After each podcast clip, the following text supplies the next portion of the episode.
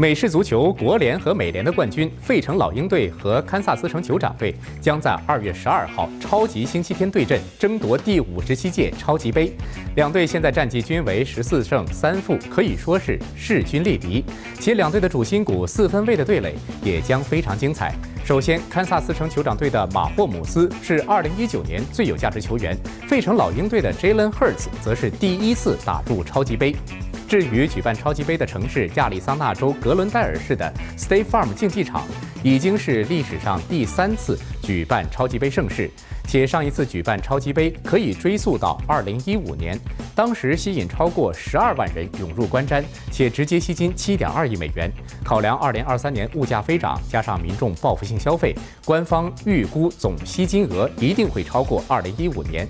值得一提的是，一份最新的民调还发现，有接近两成的受访人会重点关注本届超级杯的中场表演，因为不只有饶舌歌手 Jay-Z 的 Rock Nation 第四度上场，且格莱美天后蕾哈娜也将为中场秀主角。关键评论部分，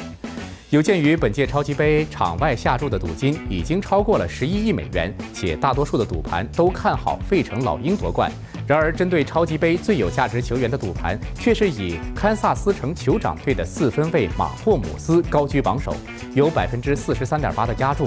而费城老鹰队的四分卫 Jalen Hurts 只有百分之十七点四的压注。主要原因是许多球迷担忧马霍姆斯的左脚踝伤势可能会影响到酋长队的整体战力。以上就是今天的体育特派员关键，接下来把时间交还给彭内。